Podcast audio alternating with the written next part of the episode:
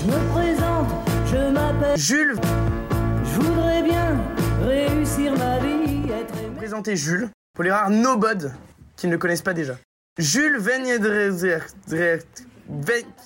droit est né le 13 février 2001, suite à l'accouplement de ses deux parents biologiques respectifs, qui s'est déroulé aux alentours de 9 mois auparavant. Sa naissance fut sans éclat, puisque, rappelons-le, il est sorti péniblement du vagin de sa mère, tout humide et imberbe. La donne a bien changé aujourd'hui, je vous rassure, car à titre informatif, le corps de Jules est empli à 98% de poils.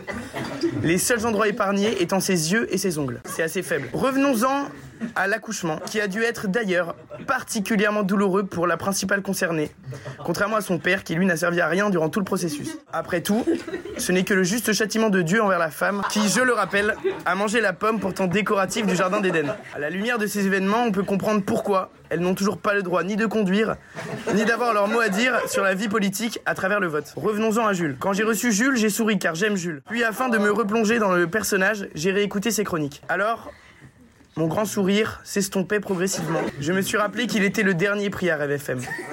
Le proverbe qui dit les meilleurs sont pris en premier semble parfaitement légitime dans cette situation. De manière concomitante, je me suis également rappelé que Léonard fut le premier refusé, probablement suite à un blague d'Élise. C'était pas très drôle, j'aurais pas dû la mettre celle-là. Après avoir essuyé la larme naissante qui me roulait sur la joue, j'ai pensé à tout ce que Jules représentait et mon sourire était déjà revenu. En plus de son indéniable beauté physique, il démontre des qualités intérieures nombreuses. Et par-dessus tout, une joie de vivre contagieuse. Il n'y a aucune blague, le compliment est vraiment sincère. Avec lui, on se sent bien. Et en ce sens, je vous le recommande totalement pour toutes vos soirées après-midi. Après, non, soirée, après-midi, parce qu'une soirée en après-midi, ça n'existe pas.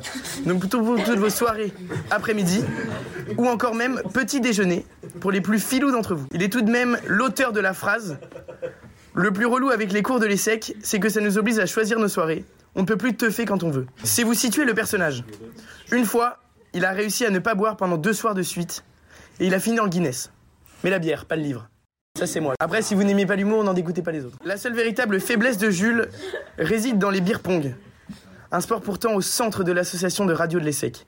Ne vous y trompez pas. Ce n'est pas son niveau qui fait cette faiblesse, mais bien sa vol- volonté insatiable de victoire.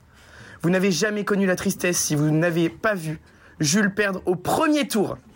Au premier tour du tournoi de beer du WR 1.